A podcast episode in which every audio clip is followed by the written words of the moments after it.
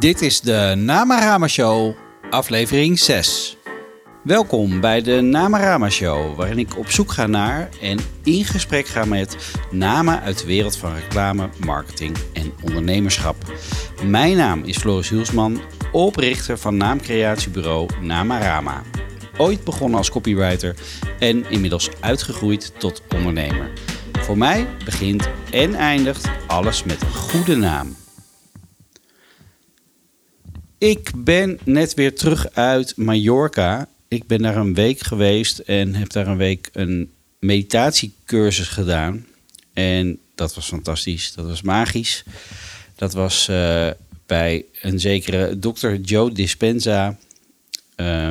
Hij heeft meerdere boeken geschreven over de invloed van meditatie op ons brein en op ons lichaam. En dat is fantastisch wat hij allemaal heeft ontdekt en hoe hij daar zijn werk van heeft gemaakt. Deze man geeft cursussen over de hele wereld. Fascinerend. En ik zou er nog een hele podcast aan kunnen wijden. Misschien ga ik dat ook wel een keer doen. Maar dat is niet voor nu. Want wij zijn hier voor natuurlijk gesprekken met mensen uit de wereld van marketing, reclame en ondernemerschap. En voordat ik ga naar mijn gast, vind ik het wel leuk om even een review voor te lezen. Want zoals je misschien weet kun je op iTunes een review achterlaten. En door reviews help je ook weer andere mensen op het spoor van deze podcast te krijgen. En deze review is van Pieter Hensen. En hij noemt de podcast inspirerend en waardevol. Zijn tekst is: wat een gave podcast. Floris is de naamexpert van Nederland. Floris interviewt in zijn podcast hele interessante gasten waar je veel van kan leren. En zeker hoe zij tot hun bedrijfs- en productnaam zijn gekomen. Floris weet in zijn podcast een relaxte sfeer neer te zetten, waardoor ik het gevoel krijg dat ik letterlijk bij het gesprek aanwezig ben. Kortom, weer een juweeltje in podcastland die ik toevoeg aan mijn lijst met waardevolle podcasts. Nou, dankjewel Pieter voor deze recensie op iTunes. Dan gaan we nu naar de gast. En dat is deze week Tadek Solarz. Nou, dat is ook al een intrigerende naam als je die zo hoort. De naam komt oorspronkelijk uit Hongarije, maar deze nuchtere Fries woont gewoon in Leeuwarden. En Tadek noemt zichzelf een marketingman. Hij loopt al heel wat jaartjes mee in de reclamewereld. En met zijn bureau CMG in Leeuwarden. CMG niet de beste naam, denk ik. Maar hij vond hem wel meteen herkenbaar. Knoopt hij meerdere bedrijven aan elkaar die vanuit verschillende invalshoeken marketing verzorgen voor zeer diverse klanten. Het leuke is dat Tadek een mening over marketing heeft die soms dwars tegen alle andere meningen ingaat. Op Twitter, zijn blogs op DWVTS. Dat is de wereld van Tadek Solarz. En ook op Marketing Facts natuurlijk hoor je een ander geluid. Waar iedereen naar rechts kijkt, kijkt Tadek naar links en andersom. Nieuwsgierig en vol vragen gaat hij op zoek naar antwoorden. Is online bijvoorbeeld wel de heilige graal waardoor bedrijven kunnen blijven bestaan? Of is het helemaal niet zo onnatuurlijk dat er af en toe een bedrijf omvalt, zoals Intertoys? Zeggen mensen uit de bureauwereld wel echt wat ze denken? En zijn er nog wel merken die snappen hoe je een merk bouwt en compleet maakt? Tadek is echt gevoelig voor vorm en inhoud. Mist af en toe het ambacht wat in de beginjaren zo gewoon was. En ja, gevoelig voor design zijn we allemaal. Maar vaak kunnen we dat niet in woorden vangen. Nou, hij vertelt daar meer over. Hij zal niet beweren alle antwoorden in huis te hebben. Maar zijn kritische blik kan voor een hoop mensen, denk ik, heel verfrissend werken. Vandaar dat ik hem ook heb uitgenodigd voor deze aflevering. Luister naar de parallele werkelijkheid van Tadek Solarz. Tadek Solarz, welkom in de Namarama Show. Namarama Show, oké. Okay. Ja, zo heet het. Je moet alles moet een naam krijgen natuurlijk. Ja. Je mag het nog wel ietsje dichterbij houden. Okay, ja, oké. Okay. Tadek, ik denk dat ik jou voor het eerst ooit ontmoet heb op Twitter. Maar daarna kwam ik erachter dat je ook hele toffe blogs schrijft over marketing. Je noemt jezelf marketingman. Je bent een van de chefs van de CMG-groep hier in Leeuwarden. En je CMG-groep, waar komt die naam vandaan? Ja, nou, CMG staat voor Creative Marketing Group. Daar komt die naam vandaan. Ja. Maar had je daar lang over moeten nadenken? Nou, ja, daar heb ik best wel lang over na moeten denken. Want het bedenken van een naam is niet zo eenvoudig. Ik weet het. En je komt ergens terecht. Maar wat ik vond met CMG wel grappig vond, is dat het een soort catch heeft. Dat het CMG is niet een onbekend klinkende lettercombinatie. Nee. Dus dat, ja, als iets bekend is, dat helpt een beetje. En dan denk ik van, nou, het is al bekend. En CMG gebruikt het niet meer. Dus ik dacht van, nou, dat hebben we dan maar zo vast te pakken. Ja. En nou, het staat ook wel voor wat we willen en wat we doen. Dat zeg maar, marketing is mooi, maar je moet ook een beetje creatief zijn. Een beetje heel erg creatief. Dus daar staat het voor. Het is CMG, die lettercombinatie. Nou ja, het is natuurlijk moeilijk om daar inhoud aan te geven. Dat kost veel energie, omdat het gewoon natuurlijk ook anoniem is. Ja. Maar we doen het ermee. Nou, heel goed. Ja. Maar je moest natuurlijk een groepsnaam hebben, omdat het weer uit allemaal andere kleine bedrijven bestaat. Ja, dat is zeg maar, het is, nou ja, iedereen is tegenwoordig een groep. Je kunt ook met z'n vijven zijn, dan heb je al een groep. Ik geloof dat wij eigenlijk wel een echte groep hebben, want er zijn met een man of 100, verdeeld over 4 bedrijven. Crossover Consultancy, een bedrijf dat zich bezighoudt met lead generatie. Cool Minds, een internetbedrijf, internet, virtual reality. En alles wat met internet te maken heeft eigenlijk. We hebben WEDA Big ID. Dat is het reclamebureau waar we reclame dingen doen, offline dingen. En we hebben Kweekvijver Noord. En Kweekvijver Noord is een soort, ja, daar slaan we een brug tussen het bedrijfsleven en opleidingen. Dat is ontzettend leuk. We hebben daarnaast dan een aantal professionals. Eigenlijk continu een ploeg van een man of 50 studenten. Waar we samen met het bedrijfsleven kijken of we die klaar kunnen maken. Ja, gaaf. Dus zeg maar, dat doen we, dat doen al die bedrijven. En tezamen is dat CMG. Ja, precies. Maar ik zit meteen te denken, heel veel grote reclamebureaus van vroeger. Die hebben altijd één naam. En dan hebben ze misschien wel kleine bedrijfjes eronder. Maar daar maken ze niet zoveel drukte om. Ze presenteren zich echt onder die grote naam. Ja. Zie je dat voor jezelf ook zo? Of? Nou, dat weet ik niet. Ik weet het niet. Zeg maar, ik heb in mijn carrière verschillende dingen geprobeerd op dit vlak. En waar ik erg in geloof is in commitment. En mensen die betrokken zijn, die duurzaam betrokken zijn. En op die bedrijven die onderdeel van de groep zijn, de directeuren zijn ook allemaal weer aandeelhouder. Ja. Dus als je daar met een directeur een zaak aan doet, dan zit hij de volgende week ook nog. En de week daarop, en de week daarop, en de week daarop. En dat is fijn voor je klanten, maar dat is voor mij ook fijn. Want dan hoef je niet steeds op zoek te gaan naar talent. Dan denk van, nou, ik heb goed talent. Die zitten in een goede structuur. Je bent aandeelhouder, je bent partner. En tezamen proberen we daar gewoon een mooie winkel van te maken. Ja.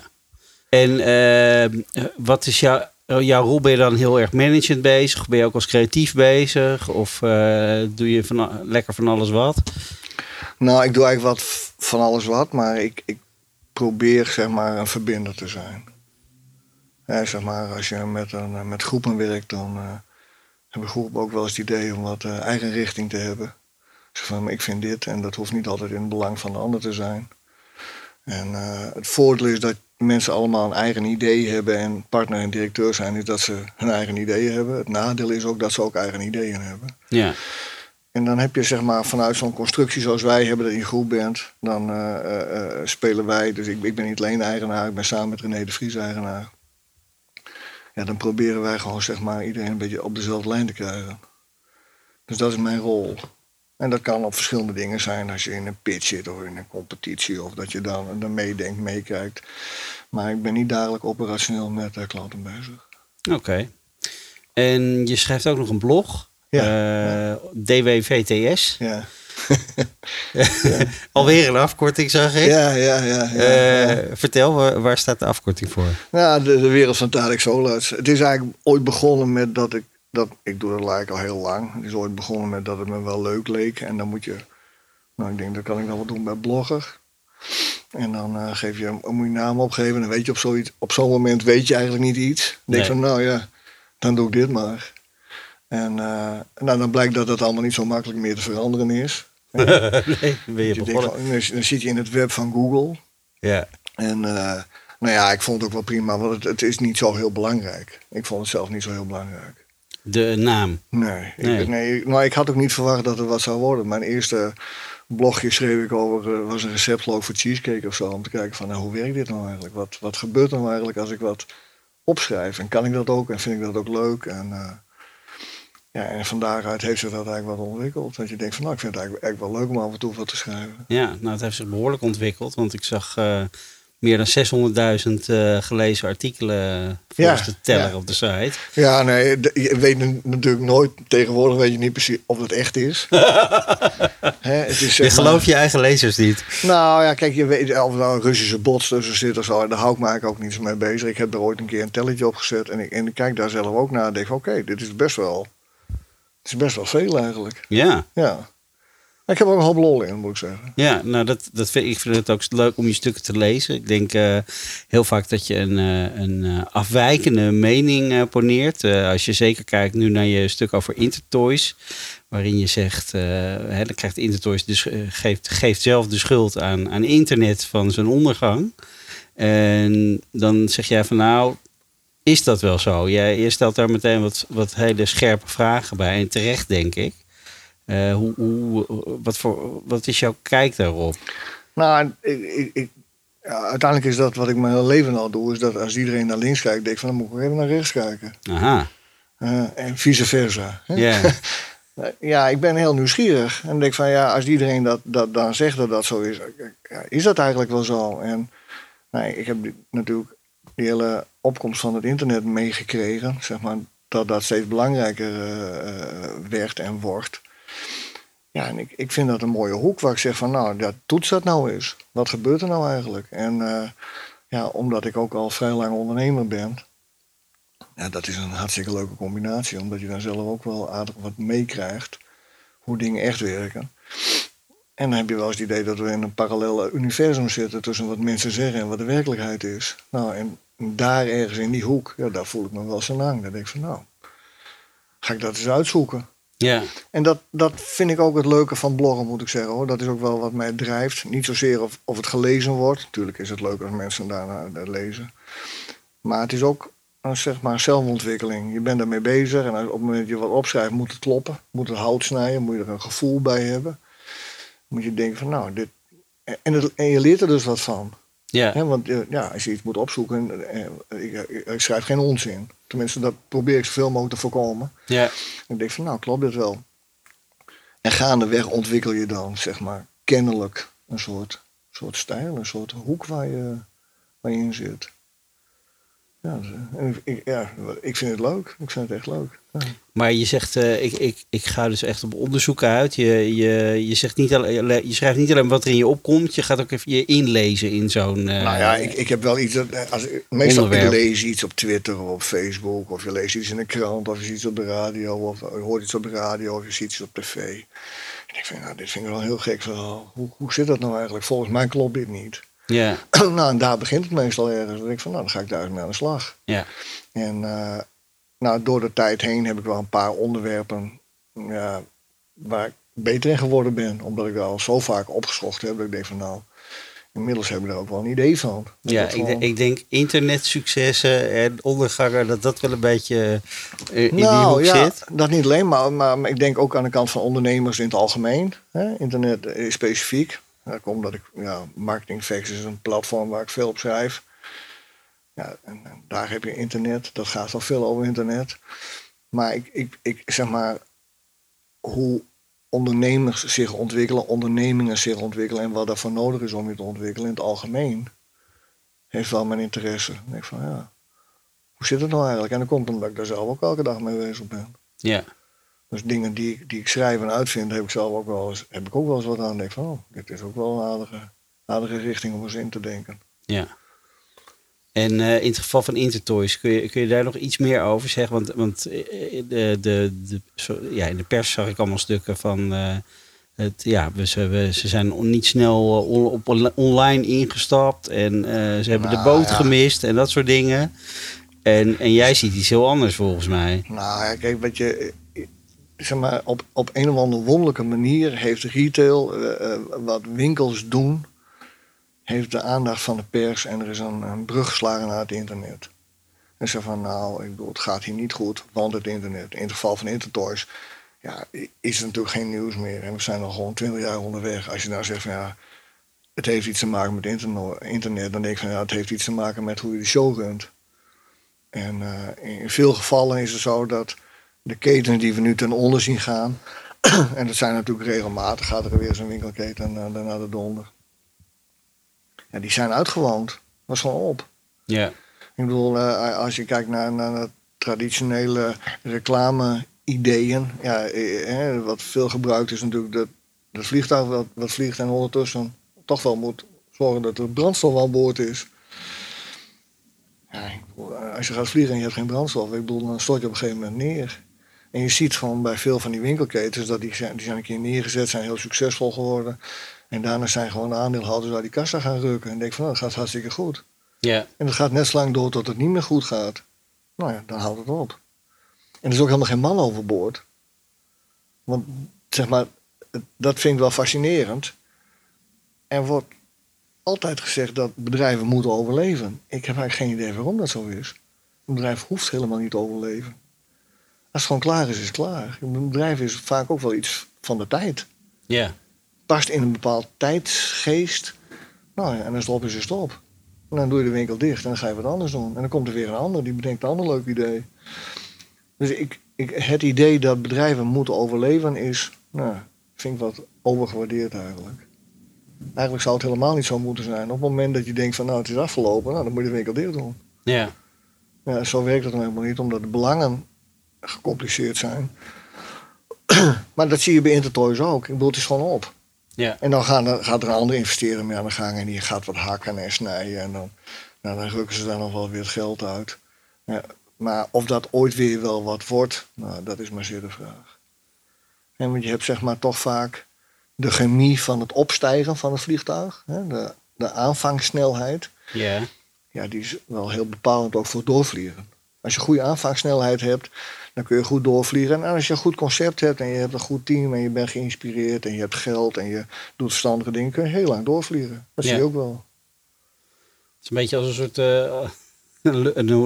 een zweefvliegtuig eigenlijk. Nou, die zo hard mogelijk aangetrokken moet worden. Ja, nou ja, en als je veel hoogte hebt, kun je lang doorvliegen. Ja. Ja. Ik heb daar wel eens wat over geschreven en ook wel eens wat over uitgezocht. Dat je, ja, het is ook geen rocket science hoor, als je daar wat op googelt. De gemiddelde levensduur van bedrijven neemt eigenlijk af. Ik bedoel, als je gewoon gemiddelde levensduur is nu een jaar of 20 of zo. Yeah. En niet dat het dan failliet gaat, maar dan wordt opgegeten of dan fuseert het of nou whatever. En dat is prima. Dus als er nu geschreven wordt dat die bedrijven omvallen, denk je ja, er vallen elke dag bedrijven om. Ja, yeah, precies. Maar er beginnen ook elke dag bedrijven. Ja. Yeah. Maar een speelgoedwinkel, dat gaat natuurlijk veel mensen aan het hart, denk ik. En wat je ook laatst meemerkte, Access for All. Ja, hè, dan zijn ook mensen, ja, die ik heb handtekeningenacties. Ik heb er niks van gehoord, jij wel? Nee, volgens mij. Het bestaat nog steeds. Ik zie nog steeds reclame voorbij komen. Ik heb er verder, ik bedoel, op een gegeven moment is dat een hype. En dan tegenwoordig maakt iedereen een petitie, want dat is makkelijk. Hè? Dat is een lage drempel om petitie te maken.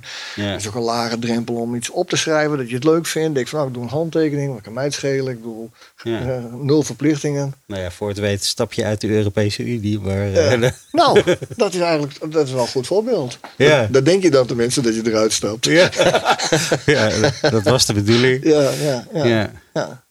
En zeg maar, je zegt, dat onderzoek helpt mij dus ook om mezelf te verbreden en te groeien. En heb je misschien een voorbeeld van een inzicht wat je dan opdoet en wat zich weer doorvertaalt naar het werk? Nou, ik vind sinds dat ik ben gaan bloggen, vind ik dat ik, misschien ook wel door de ervaring, maar ik vind wel dat ik beter ben gaan begrijpen hoe beïnvloeding werkt.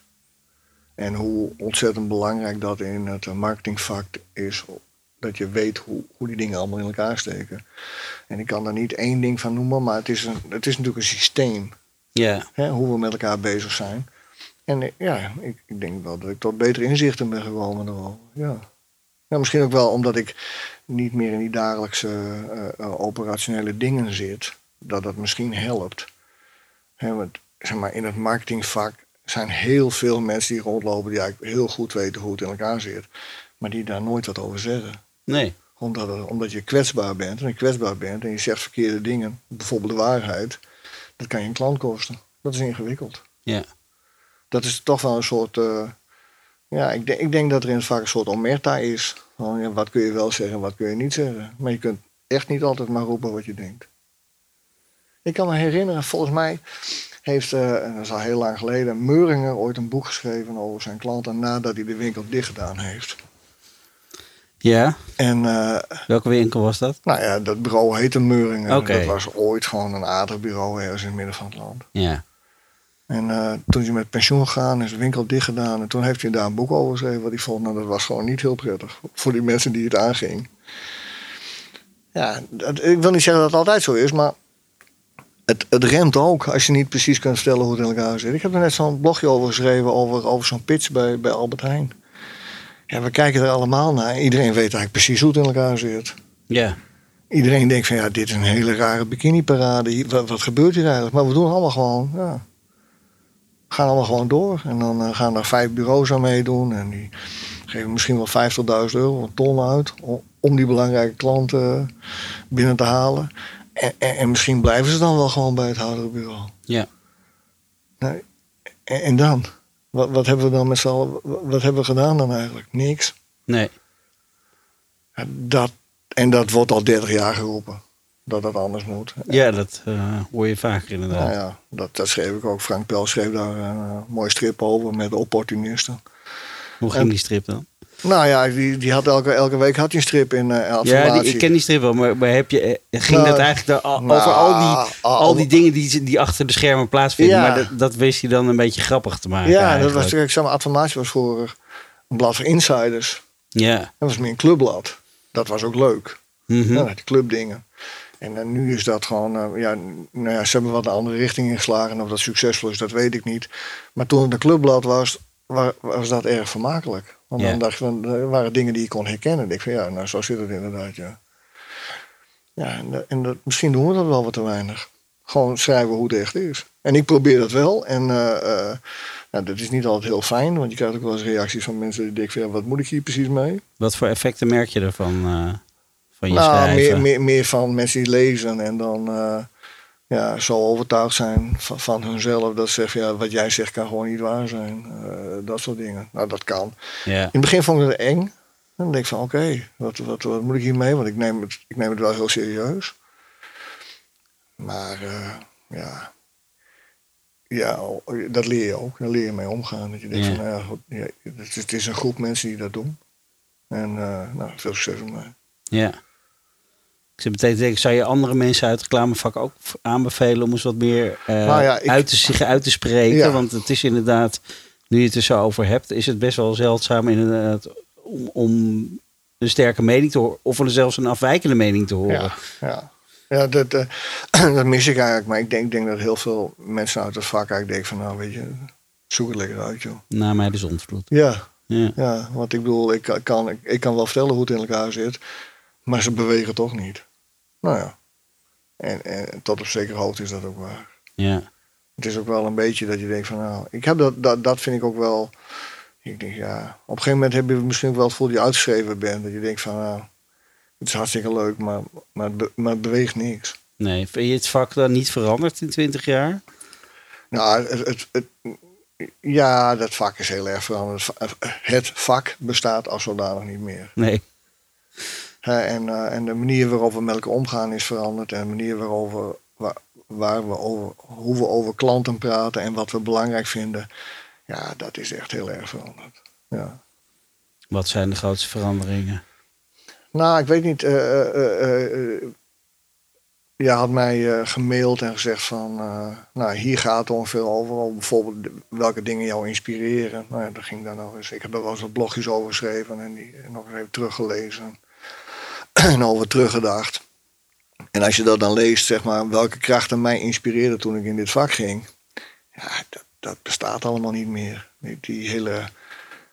Ik ben in dat vak gegaan en toen was reclame toegepaste kunst. Ja. Voor mij in ieder geval. En zo werd het op de kunstacademie ook onderwezen. De vakken die ik had. En ik kom uit de tijd dat... Ik vond Raymond Loewy fantastisch. Of Dieter Rams, Panamarenko, Krauwel. Weet je, dat waren typografische kunstenaars... die hadden gewoon ergens iets mee. Dat waren mensen die, zo'n Loewy, die ontwierp voor Coca-Cola, voor Shell, maar ook voor een ruimtestation. Yeah. En dat was de tijd van Total Design. Dat Total Design is even, het gaat niet alleen over wat je vertelt, maar ook hoe je een bedrijf vormgeeft, hoe het eruit ziet. En dat zijn mensen die maakten een werk dat staat in stedelijk. Yeah.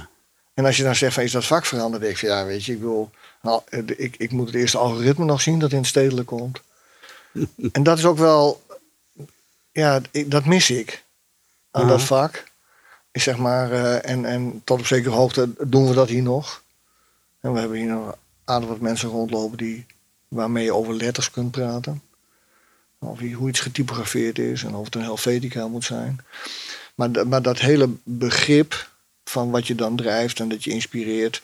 het is heel technisch geworden...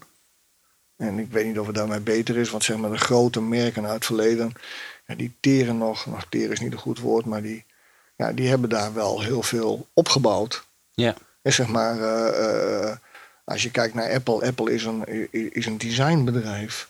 He, daar staat niet de letter verkeerd. Nee. Ja, of je kijkt naar Porsche, of je kijkt naar Nike, of je kijkt naar Chanel, of de topmerken waar ook serieus geld verdiend wordt. Dat zijn...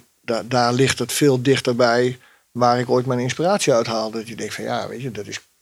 kunst is misschien met een kleine K. Maar het is in ieder geval toegepast vormgeving.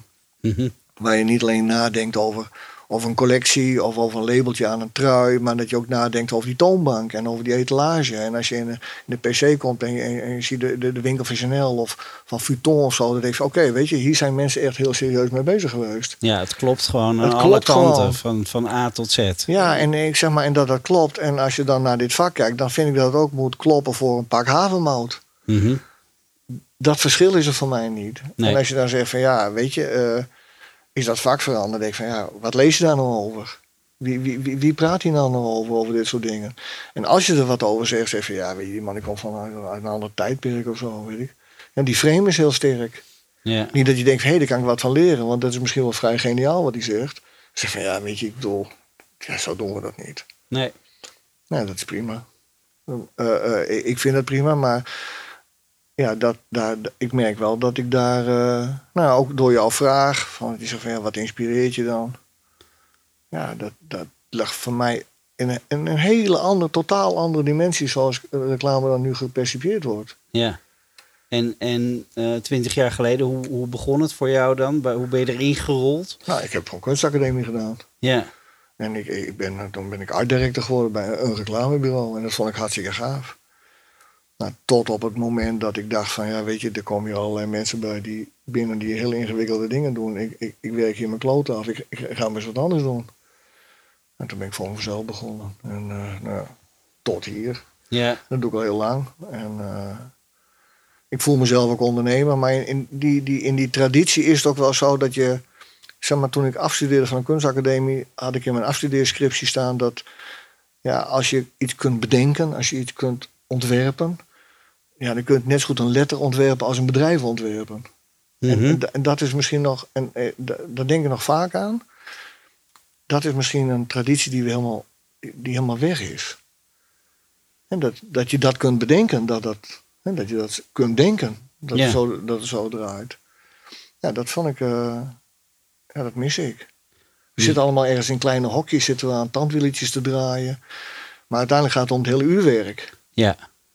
En er wordt weinig over geschreven over dat hele uurwerk. Er wordt gezegd je moet een verhaaltje maken, want dan komt het helemaal goed. Of je moet een slimme banner maken. Of, daar gaat het helemaal niet over. Nee.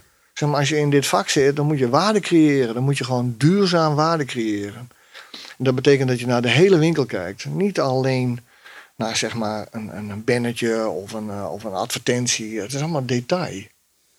Uiteindelijk weet je het al als je bij een bedrijf binnenkomt. Dus zeg maar in de tijd dat ik gewoon op veel bedrijven over de vloer kwam. Als ik dan het terrein opreed, dan wist ik eigenlijk al wel hoe laat het was. Ja. Oké, deze mensen hebben het gewoon goed voor elkaar. En als je het goed voor elkaar hebt, dan heb je het overal goed voor elkaar. Dan blijkt dat die winkel ook veel beter loopt. En in die discussie mis ik wat. Ja. Maar die is er gewoon niet. Ja, want nu hebben we heel veel specialisten die allemaal een eigen invalshoek hebben en allemaal een pot met goud beloven. Ja. Zonder dat er echt overzicht is. Nou ja, kijk, ik vind het niet erg. Ik bedoel, je hebt natuurlijk altijd deelspecialisten gehad die dingen beter konden dan een ander. Maar waar het om gaat is dat je je niet afzet tegen iets. Ik bedoel, reclame is niet slecht. Design is niet slecht. Online marketing is niet beter dan een andere vorm van marketing. Nee. En op een of andere manier hebben we hebben dat nodig om ons ergens tegen af te zetten. Dat vind ik jammer. Ja. Het is helemaal niet nodig. Ik bedoel, alles heeft zijn functie.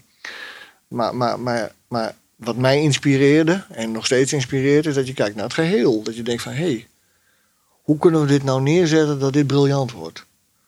Hoe kunnen we het zo neerzetten dat als die dozen van die lopende band afkomen in die fabriek, dat je denkt van, hé, dit is een goede tent.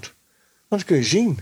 Ja. Tenminste, ja, ik kan het zien. En er zijn een heleboel mensen die het kunnen zien. Ja. Maar zijn wij heel weinig mensen die er wat over zeggen. Want we zijn er toch blijkbaar gevoelig voor. Want die merken die je net noemde, die bestaan nog steeds. Natuurlijk. En zijn nog steeds succesvol. Ja, maar we zitten zeg maar, nou ja, ik zie wel vaak een soort parallel universum. Een soort ontkenning. Als je zeg maar een poster ziet van Nike of een schoen of de doos of de jas of de winkel, daar staat gewoon echt niet de letter verkeerd. Nee. Maar dan kun je niet zeggen van dat het goed gaat met Nike omdat ze toevallig een goede advertentie maken of zo. Of dat ze gewoon een slim online construct hebben verzonnen. Uh-huh. Het is zeg maar het geheel waar het om draait. Ja. Dat is gewoon, althans, dat vind ik. Uh-huh. En dat is... Ja, nou ja, ik ben dat met je eens. Ik voel dat ook wel. Van, hè, als, je bent daar gevoelig voor. Zeker als je in communicatie werkt. Of dingen met elkaar samen een geheel vormen. Ja. En als dat niet zo is, dan zie je dat meteen. Hè? Nou ja, ik weet niet hoeveel online marketeers gewoon in het weekend in het stedelijk rondlopen. Om die kant van de wereld te zien. Het is al een heel monomaan. Ja. Nou ja, dat is... Ja, dat is misschien wat te gemakkelijk, maar als je zeg maar in marketing doet en zeg maar je wordt gevraagd om een bedrijf vorm te geven, om te zorgen dat er waarde gecreëerd wordt, om te zorgen dat er verkoop beter gaat, ja, dan gaat het erom is dat het gewoon goed staat. Dus hoe stappen we uit dat parallele universum? Nou, niet. Niet, door het kritischer te zijn. Of nou, door naar het stedelijk te gaan. Nou ja, ik bedoel, dit gaat natuurlijk over wat mij drijft en waar mijn interesse ligt. En die ligt daar. En ik vind het tragisch hoe reclame geframed is als zeg maar, als iets slecht, als iets doms, als iets dat we consumentisme aanjagen. Dat is het natuurlijk niet. Nee. En we zitten met z'n allen gewoon... we zijn met deze planeet met z'n allen gewoon bezig. En dat moeten we gewoon natuurlijk hartstikke goed doen. En we moeten goed oppassen. Maar reclamemakers kunnen gewoon dingen gewoon goed doen. Er zijn mensen die iets zien wat een ander niet ziet. En daarom worden ze ook gevraagd. Ja. In mijn optiek. Ja. En er wordt weinig over geschreven. Ik bedoel, zeg maar, Adformatie is ook... Nou, dat was het clubblad. En daar had je nog wel eens een discussie over dit soort onderwerpen. En dan had je nog wel eens... vroeger had je Marten Faber. En die kon gewoon geweldig schrijven. Ik bedoel, dat was een man die schreef. Ja, ik bedoel, hij heeft wel advertenties voor ons geschreven. En dan was het in de tijd dat ik die dingen nog in elkaar moest zetten. En dan dacht ik van, nou oké, weet je, dan snij ik er even een stukje uit. Want anders loopt die tekst niet helemaal. Mm-hmm. Maar dat kon gewoon niet. Ik bedoel, je kon er gewoon niet de regel uitsnijden. Want dan was die hele tekst die donderde in elkaar. En dan denk ik van, ja, daar staat er echt heel iets anders. Yeah. Ja. Maar dat soort details, ja, dat vind ik gewoon geniaal. Dat vind ik heel erg leuk om naar te kijken en bij betrokken te zijn. Dat je denkt, zo, dit is gaaf. Ja. Zou het niet kunnen ook dat we zo overspoeld worden met verschillende mediatypes... dat je bijna het niet meer zou kunnen herkennen als er iets moois tussen staat? Nou ja, kijk, als je overspoeld wordt door mediatypes, dat is natuurlijk ook zo. Hè. Of je nou naar YouTube kijkt, of je bent op Facebook, of je kijkt naar de televisie, of je pakt een krant of een tijdschrift. Allemaal verschillende dingen. Maar juist op dit moment is het gewoon hartstikke belangrijk dat het gewoon goed staat. Dat die dingen goed in elkaar, dat er gewoon goede afspraken zijn met elkaar van wat doen we wel en wat doen we niet. Yeah. Zeg maar, je zult nooit een uiting van Apple tegenkomen die getypografeerd is met een Comic Sans. Dat bestaat niet. Nee. Ja, dat is wel vrij helder. En ik denk dat we tegenwoordig gewoon heel veel bedrijven zijn die denken van nou, dat kan wel joh. Ja, we plakken het zelf even in elkaar. Ik bedoel, wie ziet dat nou? Je kunt het toch lezen wat er staat, maar daar gaat het niet om. Nee. Het gaat er juist om. Het gaat om die fucking details. Weet je, dat is. En dat is heel moeilijk om in een blogje te schrijven. Want ik vind, ja, wat een gelul allemaal. Maar dat is wel wat ik voel. Ja. En dat is ook wat ik zie. Dat is ook met de mensen waar ik mee samengewerkt heb. Die hun sporen hebben verdiend in het vak. Dat ik merkte, die zaten echt bovenop elk detail. Ja, daar kon je gewoon de hele ochtend praten over een millimeter. En dat mensen zeggen, ja, weet je, een millimeter? Ik bedoel, hoezo dan? Ja. Ik bedoel, we hebben nu gewoon, het zit in een computer en je tikt het uit en het staat er en je kunt het lezen. Maar die hele gevoelswaarde die erbij zit, die bestaat echt. Dat is gewoon niet een verzinsel. Nee. Dat is echt een en daar zijn we allemaal gevoelig voor, denk ik. Ja, we zijn allemaal gevoelig voor. Tuurlijk zijn we daar gevoelig voor. Ik bedoel, iedereen is elke dag bezig. Ik bedoel, het is niet zo dat je in de klerenkaart stapt en denkt van, ik kan mij het schelen waar ik vandaag aan doe. Daar begint het al. Ik denk van, nou, deze schoenen die matchen toch wel aardig met die broek. Of juist niet. Mm-hmm. Maar in ieder geval dat je daar een idee van hebt. Ja. En ik zeg maar, als je in de badkamer komt, hangt die spiegel niet op zijn kop of zo. Weet je, ik bedoel, dat. Nou, dat zou je bijna niet zien, maar. Nou, nee, maar ik bedoel. Nee, maar je bent natuurlijk daar de hele dag mee bezig. Ik bedoel, en het is gek dat we dat zo ontkennen. Ja. Het is een beetje flauw. Zou het. Nou, ik hoop dat het de golfbeweging is, denk ik dan zelf. Ik denk het niet. Nee, ik denk dat je daar. Nou ja, goed, dat weet ik niet. Ik kan niet in de toekomst kijken. Ik bedoel, ik zie heel veel mensen die dat proberen. Ik heb geen idee. Ik zie wel, en daar heb ik best wel veel over geschreven, dat het allemaal naar de korte termijn gaat. Naar het moet morgen. Yeah. Moet er wat gebeuren. En ja, dat is zeg maar. De hele wereld heeft zich daar naartoe bewogen. We werken niet meer lang bij iemand. Ik bedoel, we hebben hier mensen rondlopen die werken al 25 jaar. Dat is een vrij uniek. Mm-hmm. Dat is ook hartstikke gaaf. Yeah. Maar dat is uniek. Ik bedoel, iedereen is gewoon. Je bent een paar jaar zit je bij een baas of in een baan of wat dan ook maar. Ja, en daar moet je iets inspirerends, iets nieuws doen.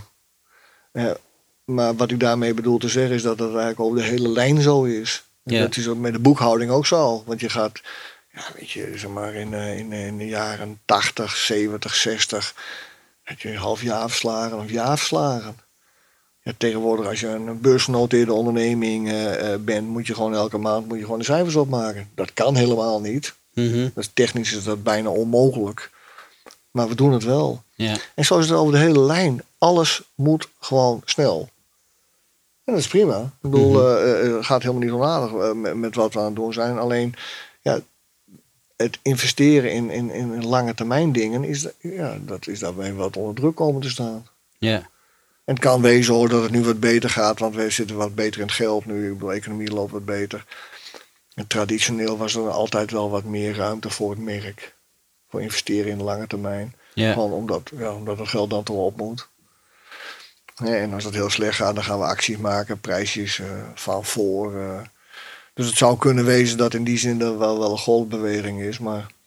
Ja, ik zie iets van vroeger komt niet meer terug. En er is ook in dit vak helemaal geen interesse in vroeger. Nee. Het is niet, in dit vak is ook geen interesse in ervaring. Ik bedoel, we beginnen gewoon weer opnieuw. Ik bedoel, dan ben je gewoon 20 en dan ga je gewoon weer het wiel uitvinden. En als iemand zegt van, nou, dus zullen we dat rond doen dan? Ja, nou, zeggen, nou, weet je, dat deden we vroeger. Nou, dan kom je met driehoekige, vierkante wielen, achtkantige wielen en dan ben je gewoon 10 jaar verder. Zeggen, nou, rond was misschien ook wel handig. Ja. Nou, dat vind ik wel heel erg in het marketingvak, ja. En of dat slecht is, dat weet ik niet. Ik bedoel, ja. Ik ben niet zuur of zo. Nee. Nee, helemaal niet. Het gaat me hartstikke goed. Ik ben alleen wel verwonderd. Mm-hmm. Omdat ik dit nu, omdat ik wat ouder ben, kan ik het ook overzien. Ja. En als je iets kunt overzien, dan, ja, ik bedoel, ja, dan je kunt ook terugkijken. Als je 20 bent, kun je niet terugkijken. Ja. Dan kijk je alleen maar vooruit. En dan, ja, ja. Maar nog even, dat is wel leuk van... je triggert me wel van... ik kreeg opeens ook weer zin om even terug te kijken. En wat is een goed vertrekpunt dan? Waar kunnen we nog wat mooie dingen zien? Of waar zou jij naar gaan kijken? Of waar zou je iemand heen sturen? Nou, dat is een hele goede vraag. Ja, dat vind ik echt een hele goede vraag. Ik zou het eigenlijk niet weten. Weet je, het museum sowieso. Ik denk, hè, dan nou ja, kijk, zie je ook, kun je je ook verwonderen of even een andere wereld zien. Wat belangrijk is, en wat ik zeg maar ook wel met opleiders heb ik daar ook wel eens over, zeg maar, dat je conceptontwikkeling, dat daar wat meer aandacht voor zijn. Dus het bedenken van niets iets maken. Mm-hmm. He, op veel onderwijs, nou, zeker aan de digitale kant, dan ja, een beetje cliché, maar mensen willen dan de nieuwe Google worden, of de nieuwe Thuisbezorgd, of de nieuwe dit. Maar, de nieuwe Uber, van de puntje. Ja, je leest het altijd. Ja. En de pers schrijft ook altijd wel op, dit is dan zeg maar, dit is de nieuwe whatever. Maar eigenlijk, ja, zit daar nog iets voor? Kijk, als je heel goed wil worden, dan moet je gewoon... Ja, dan moet je in staat zijn om... Nou ja, niet out of the box te denken, maar je moet wel in staat zijn... en dat zeg ik heel vaak... om A en G aan elkaar vast te knopen. En we leren heel veel om A en B aan elkaar vast te knopen. Maar dat is vrij eenvoudig. Yeah. Dat wijst zichzelf. 1, 2, 3, dat is... Maar dat je zegt van, nou, ik kan 1 ook vastmaken aan een boom. En dat je denkt van, oké, weet je, dat is wel een heel gek verhaal. En dat mis ik in het... in dit vak wel. Ik bedoel... Ja, conceptontwikkeling. Gewoon, ga er eens mee aan de gang. En probeer daar iets eigens van te maken. Iets wat...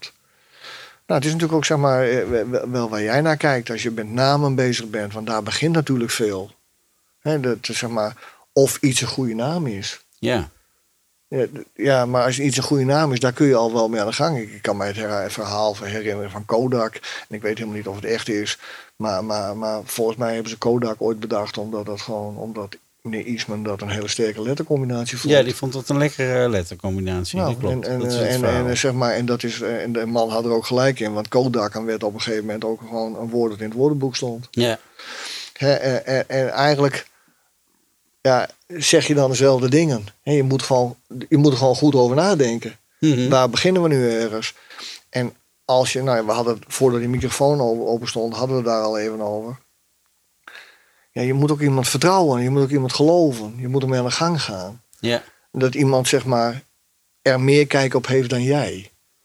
Zeg van, nou, ik heb dit verzonnen omdat ik er al 1000 verzonnen heb. En omdat ik begrijp hoe het systeem werkt en wat je ermee kunt. En het is makkelijk. Als je een goede naam bedenkt, kun je er ook over nadenken over hoe je hem vorm geeft. Want sommige letters die geven beter vorm dan ander. Ja, dus ja, je ziet het al als je de letters naast elkaar zet. Ja. Ongeacht in welk font. Ja. Wat het effect ervan is. Nou ja, maar daar heb je al een begin. Ja. Als je een goede lettercombinatie hebt, kun je het beter neerzetten als een verkeerde lettercombinatie.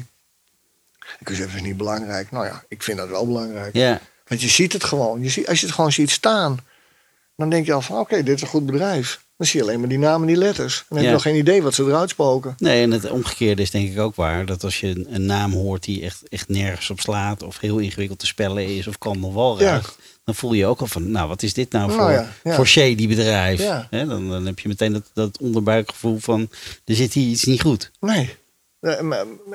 En dat werkt in je onderbewuste werk. Dat zal, want zo zijn wij geprogrammeerd. Ja.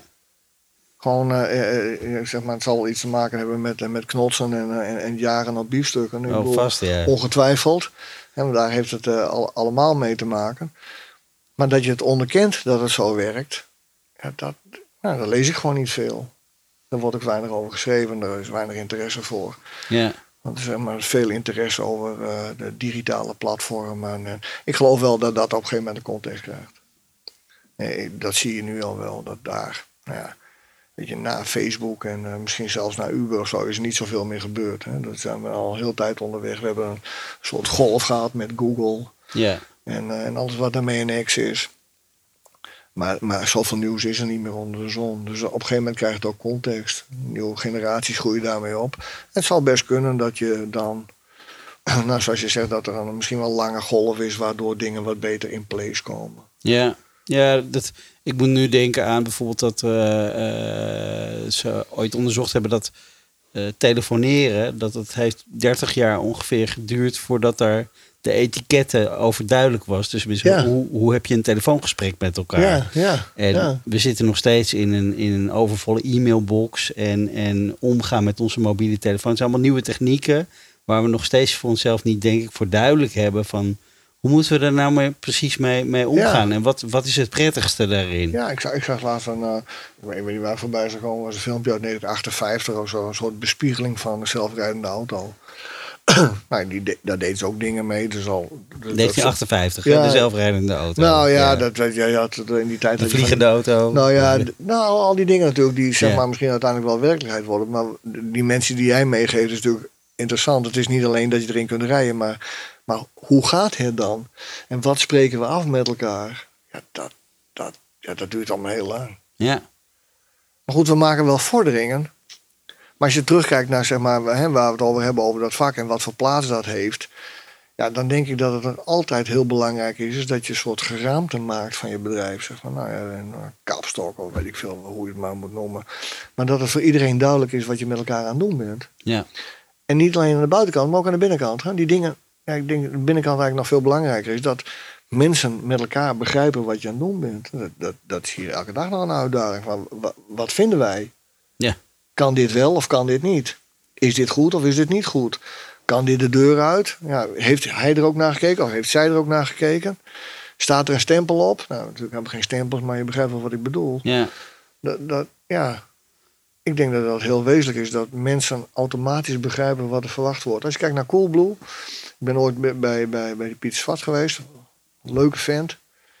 Een van de eerste die mij ook uitnodigde naar aanleiding van een blog. Ook de enige eigenlijk, geloof ik. Die zegt van, nou, ik bedoel, je schrijft het allemaal wel, maar dan wil ik wel eens met jou praten. Ja. Maar daar kwam je binnen en daar had je eigenlijk wel direct het idee dat iedereen begreep wat er verwacht werd. Mm.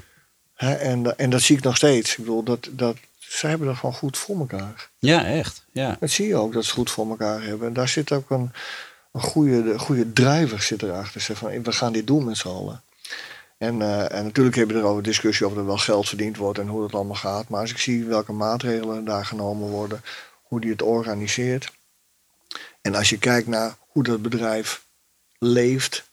Ik denk dat iedereen daar begrijpt wat er verwacht wordt. Ja. Ik denk dat er niemand de telefoon opneemt en denkt van, nou, ik ben vandaag humeurig. Nee, dat kun je niet maken waarschijnlijk. Nee, dat geloof ik niet. Die humor eromheen inderdaad. Ja, nou, ja. Maar je ziet dat ze daar goed voor elkaar hebben. En ik geloof dat hij in die zin, als marketeer, maar ook een goede ondernemer is. Die denkt van, nou, die begrijpt dat dat construct belangrijk is om al die details voor elkaar te hebben, zodat iedereen die daar werkt gewoon weet wat er van hem verwacht wordt. En dat mensen ook graag willen werken. Yeah. Omdat je weet wat je kan verwachten.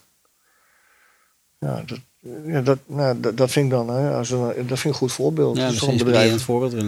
En het bestond ook eerst uit allemaal andere namen. Ja. Ja, al die domeinnamen die ze hadden. Ja. En erachter kwamen van, nee, er moet toch een merk boven staan. Ja. Wat alles weer verbindt. Ja. Kijk, en of het iets van de tijd is, en of dat nou een duurzaam succes is, nou, dat hebben we in het begin al even met elkaar besproken. Ja, de kans is dat dat gewoon misschien 5 jaar verkocht wordt of volgend jaar. Ik bedoel, dat zou best kunnen. Maar dat maakt niet uit. Dat betekent niet dat is niet goed of slecht. Maar je kunt wel zien of iets goed of slecht is. Ja. En ik denk dat er ook, als je in Nederland mensen spreekt over Coolblue, dat ze eens kennen het bedrijf, dan hebben ze ook direct wel een idee van wat daar gebeurt. Nou, ik denk dat je dat als je in marketing dingen doet, dat heel wezenlijk is.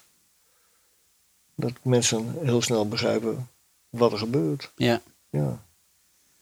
En dat komt eigenlijk allemaal, als ik eraan terugdenk, voort uit jouw geloof van die scriptie die je had geschreven. Van niets kun je iets maken, maar dan moet je wel een idee hebben. Dan moet er wel een gedachte achter zitten. Ja, nou, ik zeg maar, ik heb altijd gevonden dat je platform onafhankelijk moet kunnen denken. En ik wist toen nog niet dat het belangrijk was, want die platformen die toen ik afstudeerde waren heel anders dan de platformen die we nu hebben, want we hebben er. Maar in wezen heb je gewoon meer platformen. Precies. Hè, maar als je met creativiteit bezig bent en zeg maar in de tijd dat je gewoon met een creatief team dingen maakte, dan was het altijd al mijn missie om voor het platform te zitten. Dat je niet zegt van we gaan een commercial maken, of we gaan een advertentie maken of iets in die geest. Maar het gebeurt daarvoor. Ik zeg van wat moeten we vertellen? Ja. Hoe kunnen we waarde creëren? Hoe kunnen we een boodschap ontwikkelen waardoor die klant of die toekomstige klant het gevoel krijgt dit bedrijf is voor mij of dit product is voor mij. En als je dat voor elkaar hebt, dan ga je daar later wel eens kijken van wat ga ik daarmee doen. En of dat nou op Facebook is, of je maakt een podcast, of je maakt een advertentie of een banner. Ik bedoel, het maakt in wezen allemaal niet zo gek en veel uit. Mijn interesse zit in het traject daarvoor. Ja. Dat je met een goede groep mensen daar een intelligente discussie over kunt voeren. Zeg van, ja, wat betekenen wij nou? Of wat willen we betekenen? Ja. Hè? En nu hebben we dan allemaal weer, zeg maar, moeten we naar de purpose.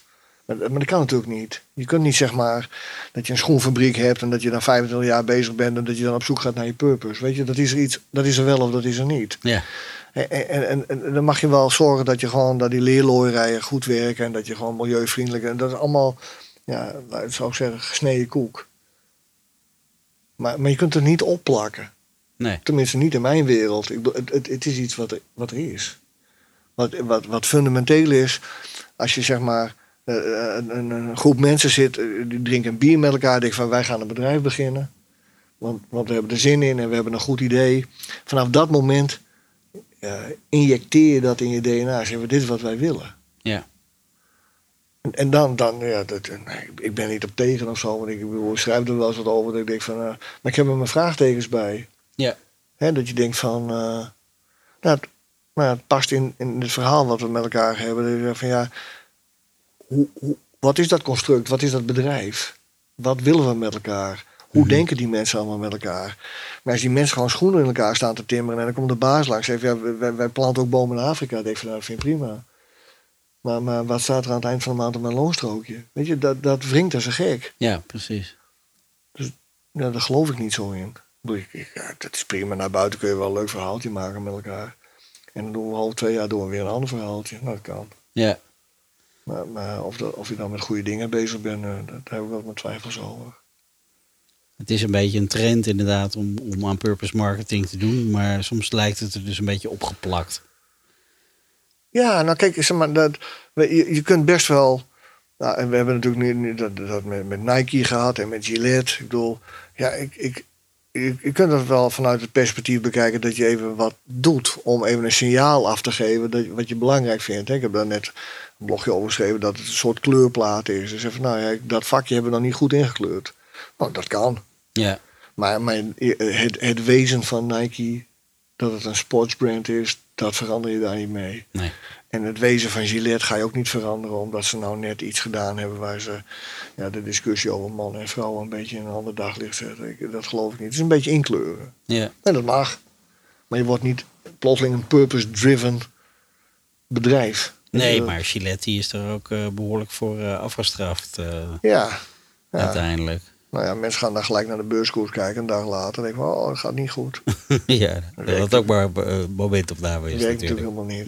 Nee, dat geloof ik ook niet in. Nee. Nou, het is niet zo.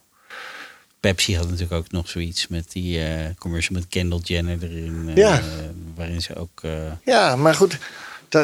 activistisch leken of wilden zijn. Nou, hij slaat eens een ballon op. Je probeert eens wat. En dan word je afgestraft en... maar in die end geloof ik dat mensen nog steeds gewoon... dat gaat ook niet zo slecht met die bedrijven. Nee. Het is natuurlijk ook geen wetenschap wat we bedrijven met elkaar. Nee, gelukkig niet. Nee, dat vind ik ook gelukkig. Maar we proberen er wel een wetenschappelijke saus overheen te gooien. En niet omdat we daar zelf in geloven, maar omdat ik denk dat klanten erin geloven. Ja, die willen zekerheid. Ja, zekerheid. Zeg van, nou, ik geef $1 miljoen uit. Ik bedoel, dan moet je wel zeker weten dat het werkt. En als je dan aan tafel zit, ik weet het niet zeker. Dat is doodeng. Nou ja, dan gaan ze niet met jou in zee. Zeggen van, die man die weet het niet zeker. Nou ja, ja. Nou, als hij het al niet zeker weet. Dus ja, vanaf dat moment ga je zekerheid veinzen. Ja. Zeg van, nee, ik weet het heel zeker. Maar dat doe jij toch niet? Nou nee, ik bedoel, als je mijn artikelen schrijft, niet. Nee. Het is ook, maar daarom word ik ook niet veel gebeld. Nee. Nee, maar ik denk zelf... Ik ben er zelf heilig van overtuigd dat de beste creativiteit inderdaad ontstaat door vragen te stellen en onzekerheid. Door nieuwsgierig te zijn, maar ook onzeker te zijn. En te zoeken, kun je, komen er nieuwe dingen naar boven. Nou, maar, je hebt ook een goede klant nodig. Ja. Ja, ik denk dat het beste werk gemaakt wordt omdat je een goede klant hebt. Omdat iemand, dat je kunt levelen met het gesprek. Dat je denkt van oké, weet je, nu gaan we het er even over hebben. Ja, precies. En dat je die gevoelens kunt delen. En dat je dan consensus bereikt. En dat je dan goed... Ik heb klanten waar ik jarenlang voor werkte, waar ik gewoon een geweldige relatie mee had. En als ik dan iets fout deed, dan vond ik het ook niet erg. Dan zei ik van nee, ik heb gewoon, dit was niet goed. Ja. En dan betaal je ook de rekening. Weet je, dat is gewoon... Maar dan had je gewoon... Dan kom je met smoesjes of zo. Dan zei van nou, weet je, zo werken we met elkaar. Ja.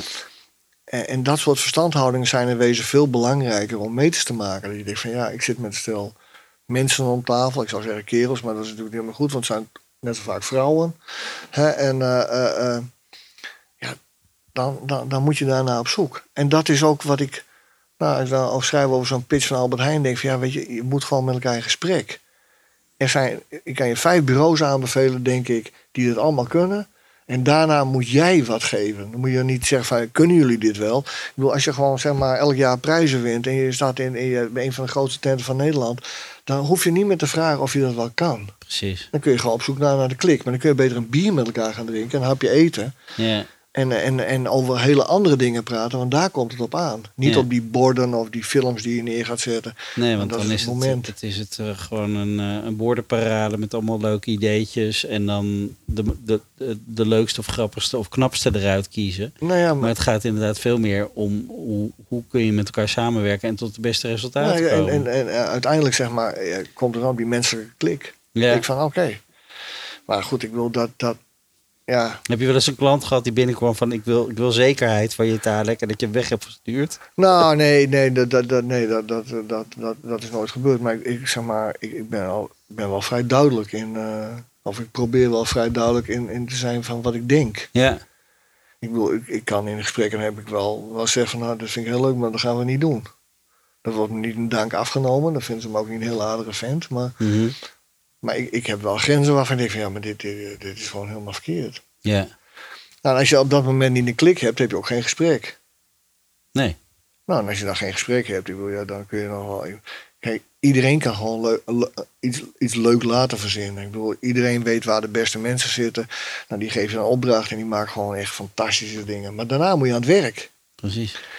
En het is veel beter dat zeg maar de mensen die het werk maken met elkaar gewoon eens gaan eten, in plaats van die bazen die met elkaar allerlei gewichtige dingen zitten doen. Want die bemoeien zich er nou niet meer mee. Die vinden dit ontzettend gaaf. Ik ga eens even leuk aan de slag. En dan gaat iedereen werkt zich in het zweet. En daarna gaan die mensen die dat allemaal gedaan hebben, die gaan iets anders doen. En die laten het over aan de mensen die het echte werk gaan doen. Ja, en als die elkaar niet vinden, ik bedoel, dan heb je vanaf het begin al een mismatch. En dan gaan die details, die zo belangrijk zijn, ook niet goed. Nee. En dan krijg je helemaal geen goede dingen. Ja. Ja, dat heb je natuurlijk wel... Nou, ik spreek uit ervaring. Ja.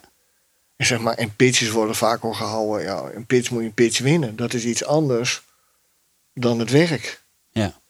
Want uiteindelijk, ja, omdat je toch ook niet alles precies weet, ga je toch een richting uit denken van nou, ik denk dat dit het beste antwoord is. Nou, volgens mij wordt heel veel werk wat gepitcht wordt geen eens gemaakt uiteindelijk. Nee. Ook al wordt de pitch ermee gewonnen. Ja. Dus, maar zeg maar, die pitch is dan misschien wel een metafoor voor hoe dat vak, hoe je daarmee bezig bent. Ja.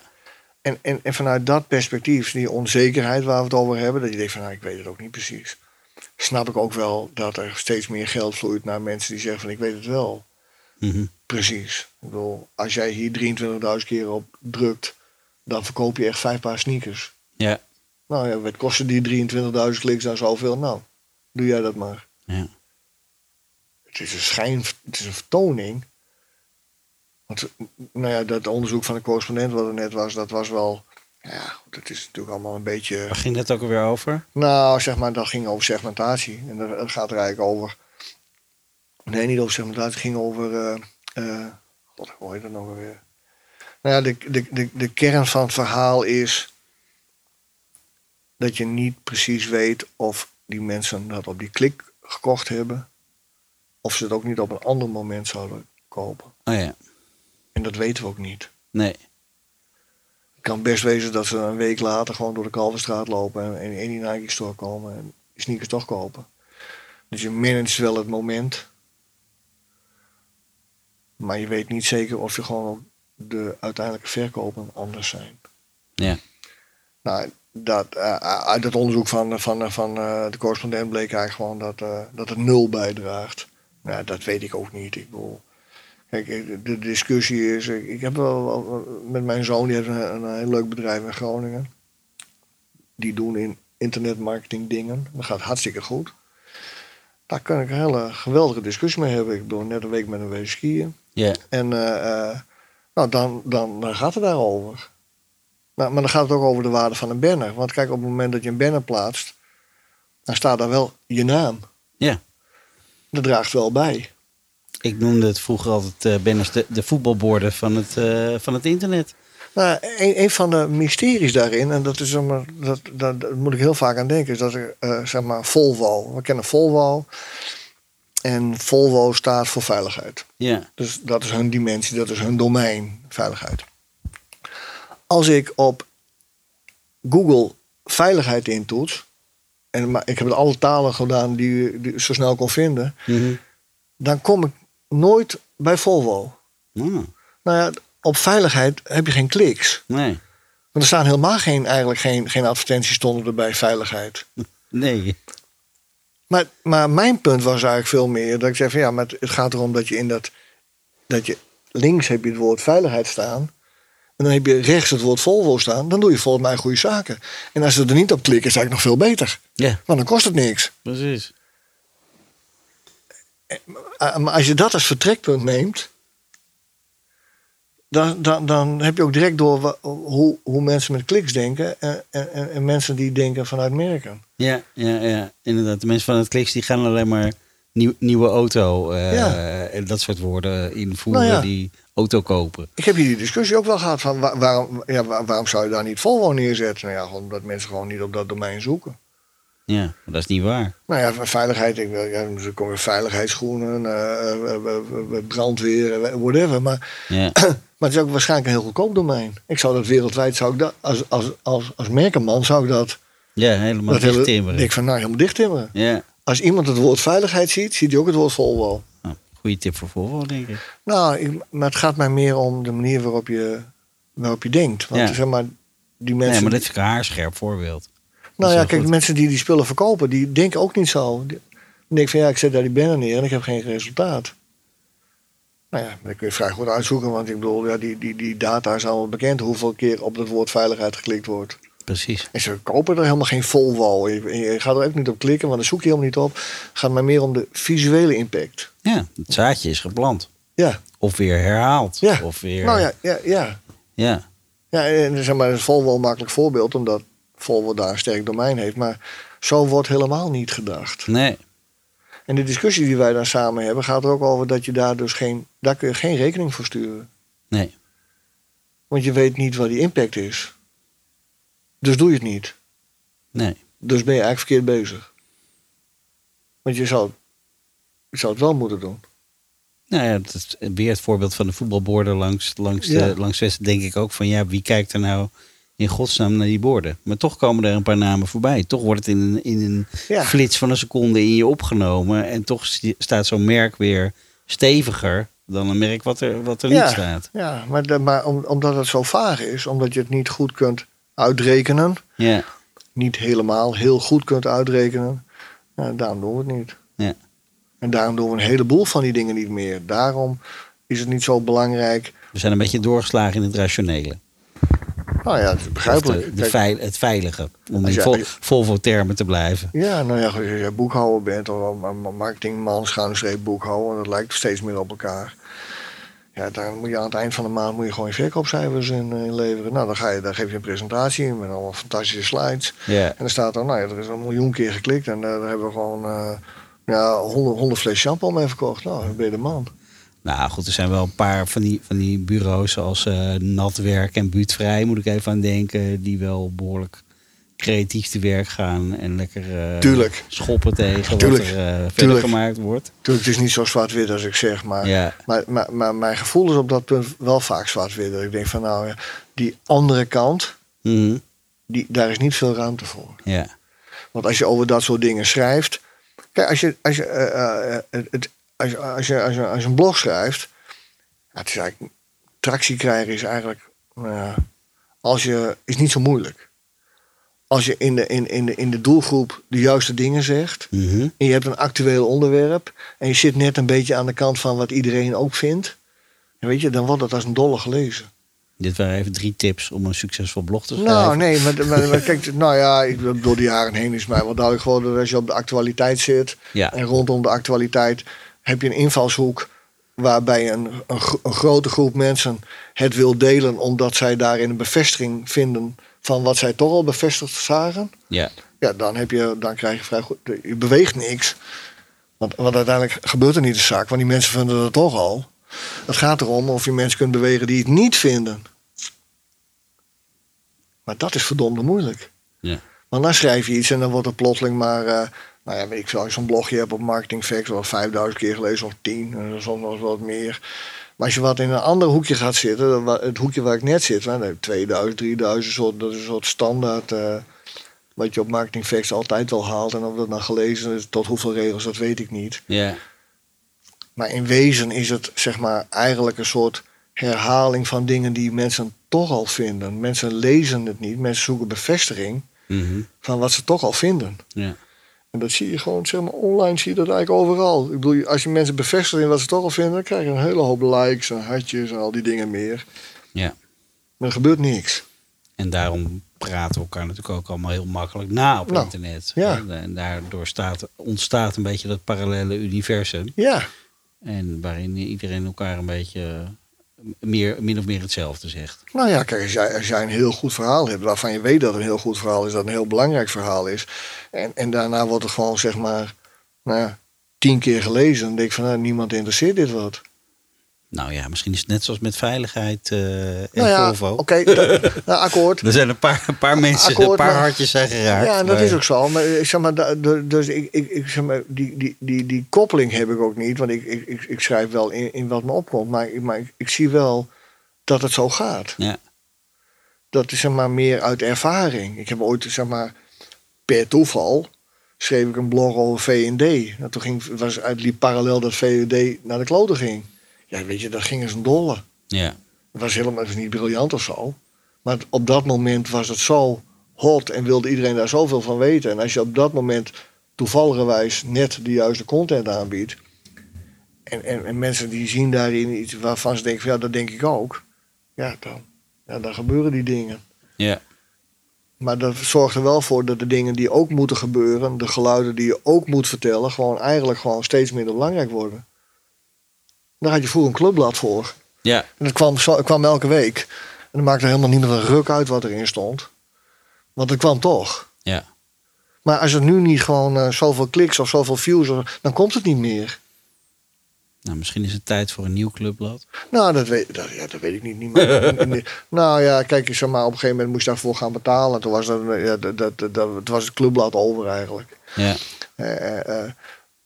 Maar het is wel zo dat als jij iets verschijnt, een blad krijgt, waar dingen in staan waar je het niet helemaal mee eens bent of die je aan het denken zit, dan heeft dat meer kans dat er iets gebeurt dan dat jij gewoon op een los artikel kunt klikken. Waarvan je denkt, wel ja, maar dit is precies wat ik ook vind. Zie je wel? Ja. Zie je wel? Dat zei ik toch al? Daar hebben we heel veel van. Dat is toch ook wat je ziet met politiek. Ik bedoel, dat gaat niet over politiek hebben, maar ik zie datzelfde. Daar werken dezelfde marketing-effecten. Als je zorgt dat je op het netvlies komt, zoveel mogelijk... Ja, dan kun je zonder een programma kun je daar gewoon gekozen worden. Ja. Gewoon dat mensen denken, oh ja, die man die zegt iets anders, dat bevalt mij wel, dus dat ga ik dan doen. Maar het gaat een beetje inhaken op actualiteit. Nou ja. Dat is de kunst. Ja. En dat is maatschappij breed eigenlijk. Waarvan je ziet van, ja, wat gebeurt hier nou eigenlijk? Dat heb ik wel, ja. Nou ja, het is ook wel dat een ander geluid natuurlijk ook... dat mensen wel behoefte hebben aan andere geluiden. Dat er ergens ook wel speelt. Ja. Nou ja, als je daar op een goede manier mee om kunt gaan... Ja. Dan Het is ook meer marketing. Dus reclame kan weer wat leren van de politiek nu? Nou, kijk, ik weet, zeg maar, wij zitten natuurlijk in een bubbel. Ik bedoel, dat hele online wat je ziet.